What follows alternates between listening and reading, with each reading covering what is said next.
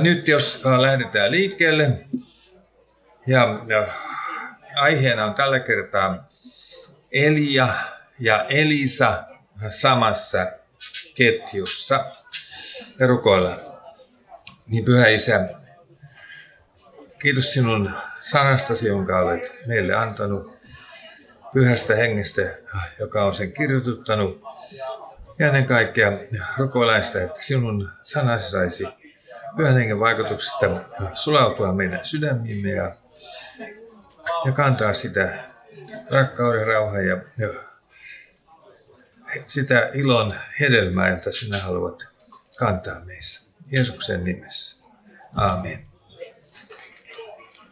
Tässähän on tämmöinen sarja ollut, jossa on enemmän tai vähemmän käyty lävitse näitä henkilöpareja. Ja tällä kertaa henkilöparina on sitten Elia ja Elisa. Samassa ketjussa tämmöinen aihe mulle on annettu. Eli minkälaisessa ketjussa sinun elämäsi on tullut Jeesus Kristus? Ja minkälaisen jatkumon sisällä se ehkä voisi mennä eteenpäin sinunkin kauttasi? Uskossa eläminenhän se merkitsee sitä, että pelastuksen suhteen kaikki meidän elämässämme riippuu kokonaan ja yksin omaan siitä, mitä Jeesus Kristus teki meidän hyväksemme Golgata ristillä vuodattaessaan verensä syntiemme sovitukseksi ja kukistaessaan kuoleman ja saatanan vallan riemullisella ylösnousemuksella. Uskossa eläminen merkitsee edelleen sitä, että pyhän hengen voimasta saamme osallistua Jumalan pelastustekoihin julistamalla evankelmia toisille ihmisille. Kumpikaan näistä ei kuitenkaan ole yksityisyrittämistä, vaan elämistä yhdessä muiden uskovien kanssa, niin kuin tuossa lähetysjuhlassa vahvasti korostettiin. Pelastus evankeliumin kautta leviää uskosta uskoon, niin kuin Paavali sanoi. Se laajenee, mutta se jatkuu myöskin äh, ajallisesti äh, sukupolvelta äh, toiselle. Tiedän kyllä, minkälaista taistelua usein perheessä käydään siitä sen asian tiimoilta, että se todella meidänkin perheessämme, meidänkin suvussamme voisi jatkua tuo evankeliumin pelastava vaikutus. Uskonelämä ja palvelu tapahtuvat siis ajallisessa jatkumossa, josta konkreettisia esimerkkejä löytyy hyvin monta raamatusta. Näitä ovat esimerkiksi, onneksi olkoon, tuolla kotimaan aluekoordinaattorilla on tänään synttärit.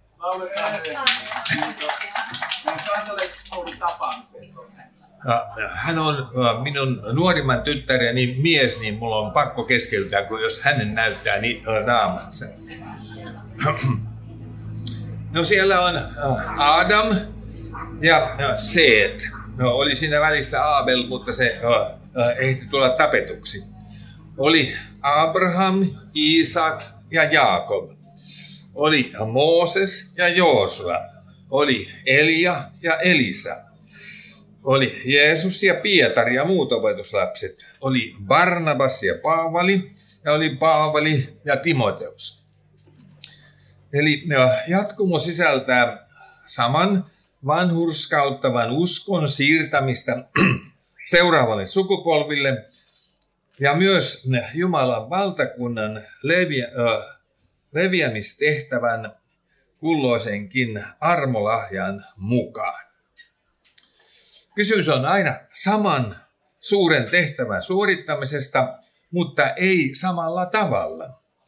Näky Jumalan valtakunnan toteutumisesta on yhteinen, mutta toteuttamistapa ja armolahjavarustuksen mukaisesti, niin kuin edellä me tuolla isossa teltassa kuulimme. Mooses antoi lain, mutta Joosua oli sotapäällikkö, jonka tehtävänä oli valloittaa maa ja huolehtia siitä, että lakia noudatettiin siinä maassa. Jeesus sovitti maailman synnit, mutta Pietari ja muiden tehtävä oli viedä sovitukseen sanomaa maailmaan.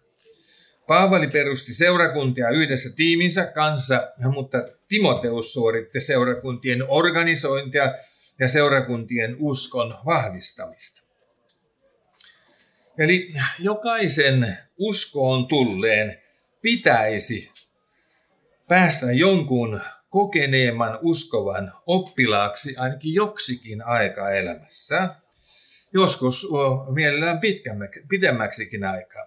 Ja toisaalta jokaisella uskossaan, jokaisen uskossaan vanhemman ja syvemmälle sanassa kasvaneen tulisi etsiä joku nuorempi uskova omaksi Timoteuksekseen. No, millainen oli sitten Elian ja Elisan suhde? Tiivistää voitaisiin sanoa näin, että Elian tehtävä oli taistella epäjumalan palvelua vastaan ja palauttaa kansa Jumalan luo. Elisa taas osoitti käytännön diakonisella palvelulla, miten Jumalan luo palanneen kansan tuli vaeltaa uskossaan Jumalaan. Elia, tuo tulen profeetta, kävi ankaran sodan paalin palvelijoita vastaan. Elia oli rukouksen mies ja Jumala vastasi rukouksiin pidättämällä kansalta sateen kolmelta ja puol, kolme ja puolen vuoden ajaksi. Ja taistelu kulminoituu sitten Karmelin huipulla tapahtuneeseen yhteenottoon, jossa ratkaisun antoi kirkkaalta taivaalta iskenyt Jumalan tuli. Kansan oli pakko tunnustaa, että vain Jahve on elävä Jumala. Ja tämähän on se tyypillinen asia, että juuri näin alkaa soida puhelin, kun pitäisi pitää puhetta. No, no Elisan kautta Jumala teki parantavia ihmeitä, herättäen jopa kuolleita eloon. Tosin kyllä Eliakin herätti kuolleen, ainakin yhden. Jumala käytti Elisaa auttamaan kansaa ja aikaan saamaan rauhan muun muassa vihollisten kanssa. No, erityisesti syyrialaisen Naamanin parantuminen ja siitä pitaalista korostaa Elisan työn luonnetta. Elisa pyrki syventämään, syventämään kansan uskoa, kun se oli ensin Elian työn seurauksena palannut Jumalan luo. Elian ja Elisan yhteisestä palvelusta raamattu kuvaa oikeastaan vain kaksi tilannetta. Elisan kutsumi, kutsumisen ja sitten heidän eronsa. Ja luetaan nämä molemmat raamatun kohdat. Ensinnäkin Elisan kutsu Elian seuraajaksi oli ensimmäisessä, korin, ensimmäisessä kuningasten kirjan 19. luvussa jakeesta 19 jakeeseen 21. Lähdettyään sieltä Elia kohtasi Elisan Saafatin pojan, tämän ollessa kyntämässä. 12 härkäparia kulki hänen edellään ja hän itse ajoi 12. Kertoo sitä, että melko varakas tyyppi on ollut tämä äh, Elisa normaalisti hyvä, jos oli yhdet härkäparit, mutta hänellä oli 12. Elia meni Elisan luo ja heitti viittansa hänen ylleen.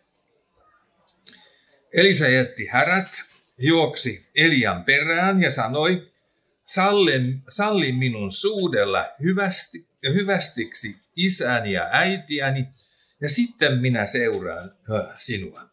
No joku teistä muistaa, mitä eräs toinen siellä evankeliumissa sanoi vähän saman tapasta asiaa Jeesukselle, mutta Eli, uh, Elisan asenne ei ollut se, uh, että hän olisi halunnut uh, väistää tätä uh, lähtöä, vaan hän halusi ihan aidosti mutta, uh, sanoa uh, jäähyväiset ja uh, myöskin erottautua selkeästi uh, Elis, uh, Elian seuraan.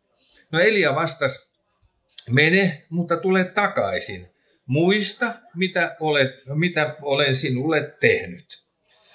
Elisa palasi hänen luotaan, otti härkäparin ja teurasti sen. Ja siis ei niitä 12 härkäparia, vaan sen yhden härkäparin. Härkien ikeestä ja aurasta tekemällään tulella hän keitti lihat ja antoi ne väelle. Ja he söivät. Sitten hän nousi, seurasi Eliaa ja palveli häntä. Eli hän, ne 11 muuta härkäparia ja muuta, niin jätti sinne näille palvelijoille hoidettavaksi ja, ja he saivat, hän jätti kaiken ja seurasi Eliaa. No tämä viitan heitto toisen ylle kertoo valtuutuksen antamisesta. Sitähän kaiketi nyt sitten matkitaan esimerkiksi Suomessa luterilaisessa kirkossa pappis- ja piispa vihkimyksissä. Eli alla on usein tuo alba, niin kuin ne huomasivat, no, siellä oli alba noilla porukoilla. Ja sehän kertoo uskon ja kasteen kautta saadusta valkeasta vanhurskauden vaatteesta.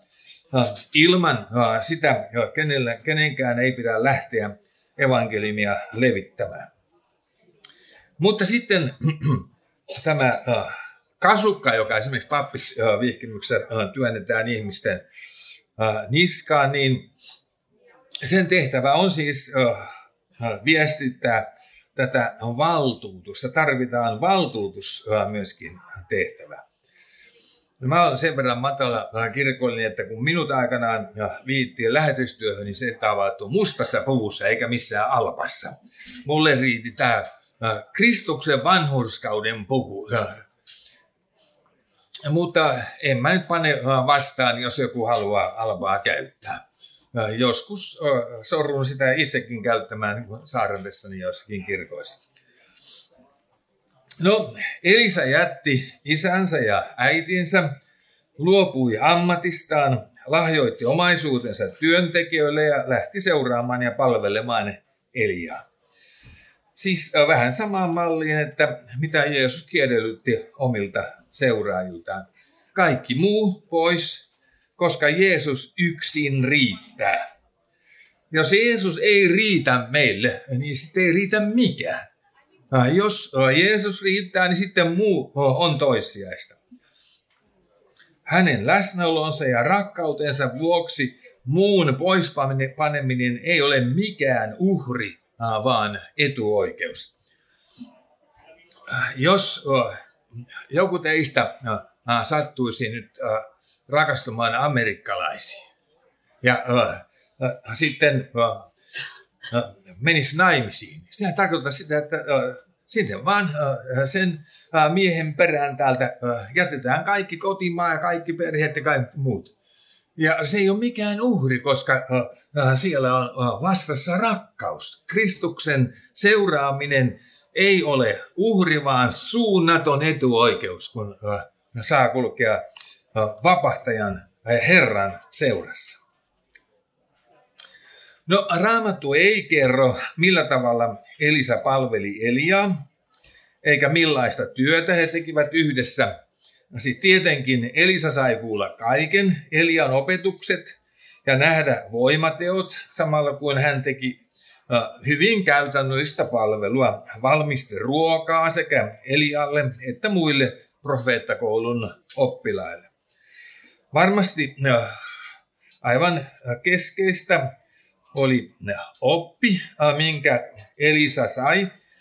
Se liittyi myöskin, siihen liittyy myöskin olennaisena asiana Elian rukouselämä.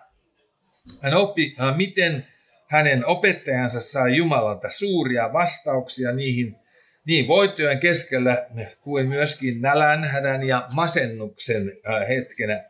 Tämä Elihan on hyvä esimerkki miehestä, joka jonka äh, syvät masennukset suurten voittojen jälkeen meille äh, tuodaan hyvin äh, avoimesti ja, ja ne kertoo siitä, että jos sinä Jumalan lapsena joudut masennukseen, niin oot hyvässä seurassa, oot Elian seurassa.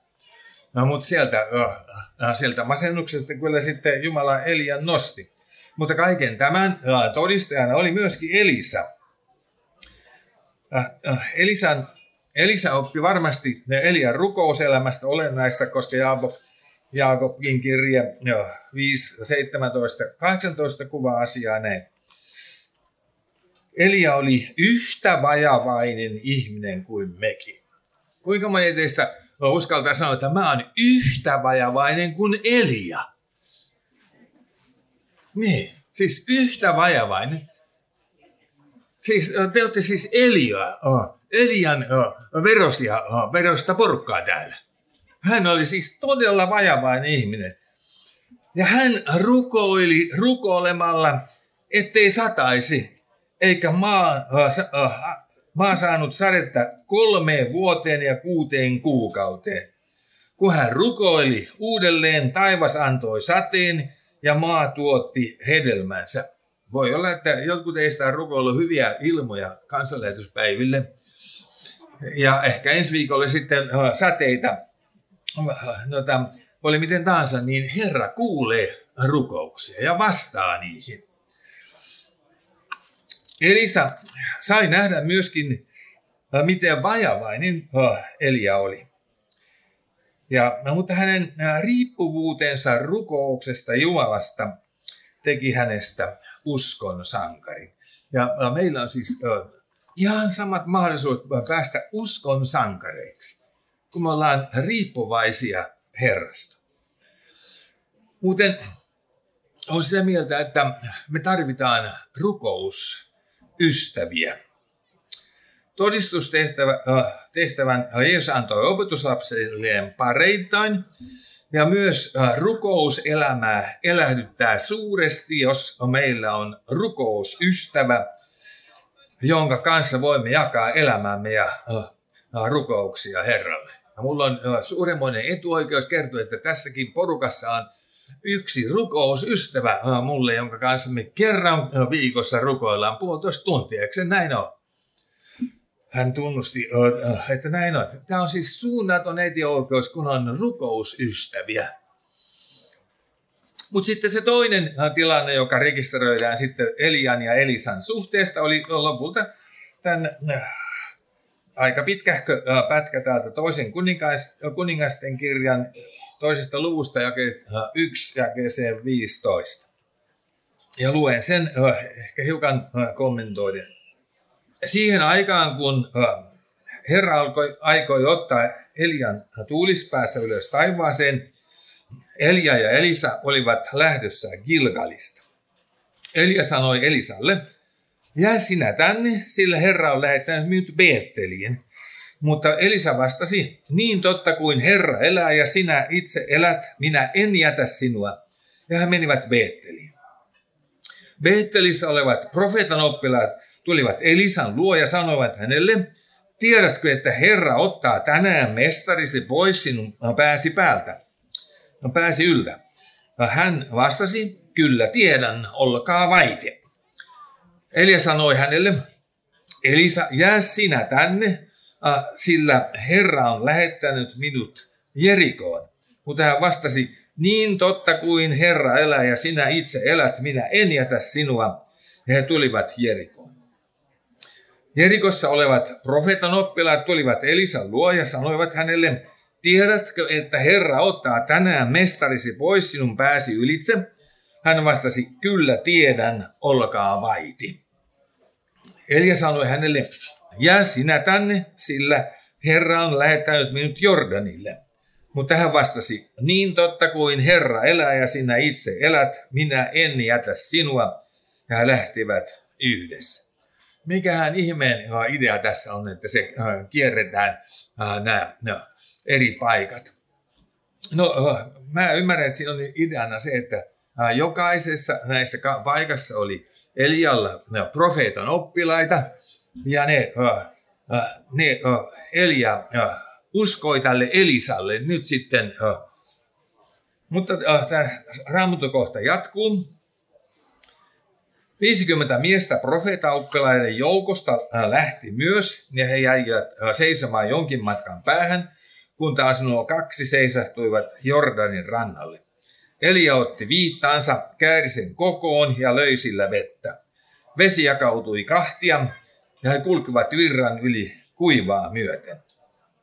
Kun he olivat tulleet yli, Elia sanoi Elisalle, pyydä minua tekemään hyväksesi jotakin, ennen kuin minut otetaan pois luotasi.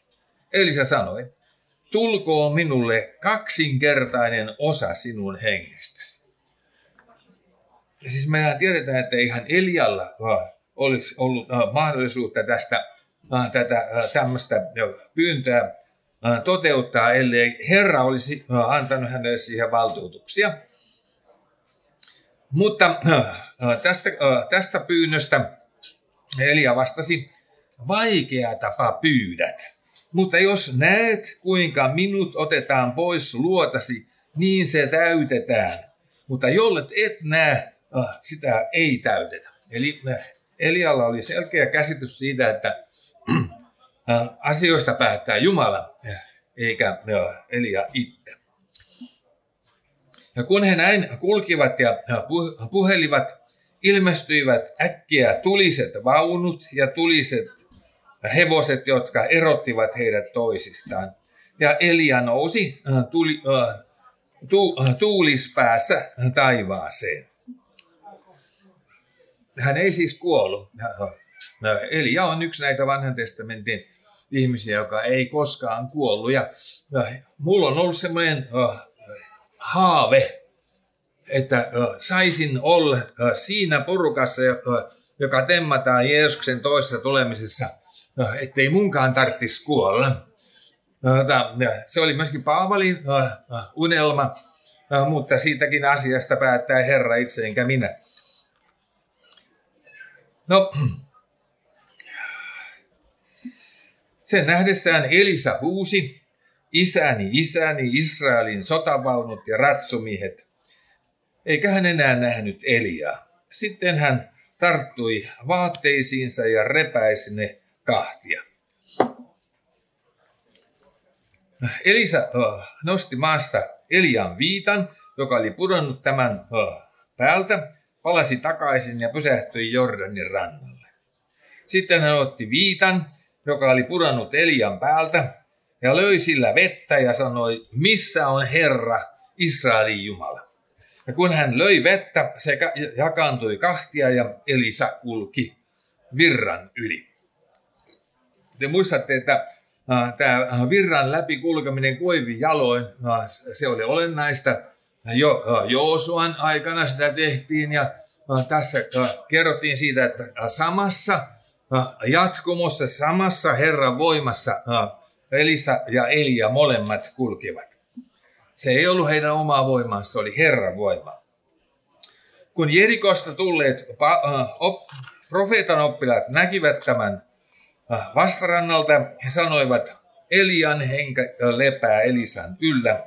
He menivät häntä vastaan ja kumartuivat hänen eteensä maahan eivät suinkaan rukoilemaan, se on vaan syvimpään mahdolliseen kunnioituksen osoitukseen ja tunnustaen se, että nyt heidän opettajansa on tämä Elisa, eikä enää Elia. No, jokaisen opettaja-oppilassuhteen siis jokaisessa opettaja-oppilassuhteessa tulee jonakin päivänä se vaihe, jolloin he joutuvat eroamaan toisistaan. Elian ja Elisan tapauksessa tapahtui siis Elian taivaaseen astumisen yhteydessä, muuten sieltä Eliahan tuli sitten alas kyllä, ja myöhemmin, kun Jeesus oli kirkastusvuorella, niin siellä Elia ja, ja Mooses tulivat sitten paikalle keskustelemaan Jeesuksen kärsimistä ja kuolemasta ja ylösnousemuksesta, eli eksoduksesta. No, Elian ja Elisan tapauksessa siis tämä ero oli aika poikkeuksellinen, mutta ero ei ole suinkaan paha asia silloin, kun se tapahtuu Jumalan tahtomalla tavalla. Sen seurauksena oppilas pääsee nopein askelin ottamaan kokonaisvastuun elämästään ja Jumalan hengen voima pääsee vaikuttamaan hänessä uudella ja vapaammalla tavalla. Usein näissä johtaja-seuraajasuhteissa voi käydä niin kuin esimerkiksi Barnaba, Barnabaksen ja Paavalin suhteessa oppilas ajoi kovaa vauhtia oppia, opettajansa ohi. Heidän kohdallaan ero tuli sitten riidan muodossa, mutta sekin koitui lopulta evankeliumin menestykseksi. Johannes Kastian ja Jeesuksen suhde on myös hyvä esimerkki siitä, miten edellä kulkija jää tulia varjoon, mutta iloitsee suuressa nöyryydessä siitä vähäisemmästä tehtävästä, minkä Herra on hänelle antanut. Eli Elisasta ei tullut yhtä suurta profeettaa kuin Eliasta, mutta silti hänessä vaikutti sama Jumalan henki kuin Eliassakin. Tehtävän suuruus tai pienuus ei ole tärkeää Jumalan valtakunnassa, vaan se, ketä varten tehdään, kenen kunniaksi hommat tapahtuu ja kuinka uskollisia ollaan siinä, minkä Herra on antanut meille tehtäväksemme. No sitten tähän loppuun tämmöinen henkilökohtainen todistus, jos jaksatte vielä kuunnella. Eli tänä päivänä puhutaan mentoreista, joiden tehtävä on sitoutua tukemaan jotakuta toista hänen kasvussaan tiettyjen tehtävien suorittamiseen. Seurakunnan kuviossa voidaan käyttää kyllä ilmaisua hengelliset isät tai äidit, joiden tehtävä on tukea hengellisiä lapsia heidän uskonelämänsä kasvussa ja tukea heitä evankeliumin levittämisessä. Aikanaan kun kansanlähetys jakautui, Lea, vaimoni ja minun tehtäväksi tuli aloittaa lähetyksemme työ Japanissa ihan uudestaan itsenäisenä nollasta. Vasta kielikoulun lopettaneina löysimme itsemme saarelta, pieneltä saarelta. No, pieni ja pieni, se oli siellä sentään neljä miljoonaa ihmistä. Kauppalasta, jossa meidän piti aloittaa uusi seurakunta ja rekisteröidä lähetyksemme uskonnolliseksi yhdyskunnaksi. Varsin orpo oli tunnelmamme, mutta Jumala järjesti meille hengellisen isän tueksemme.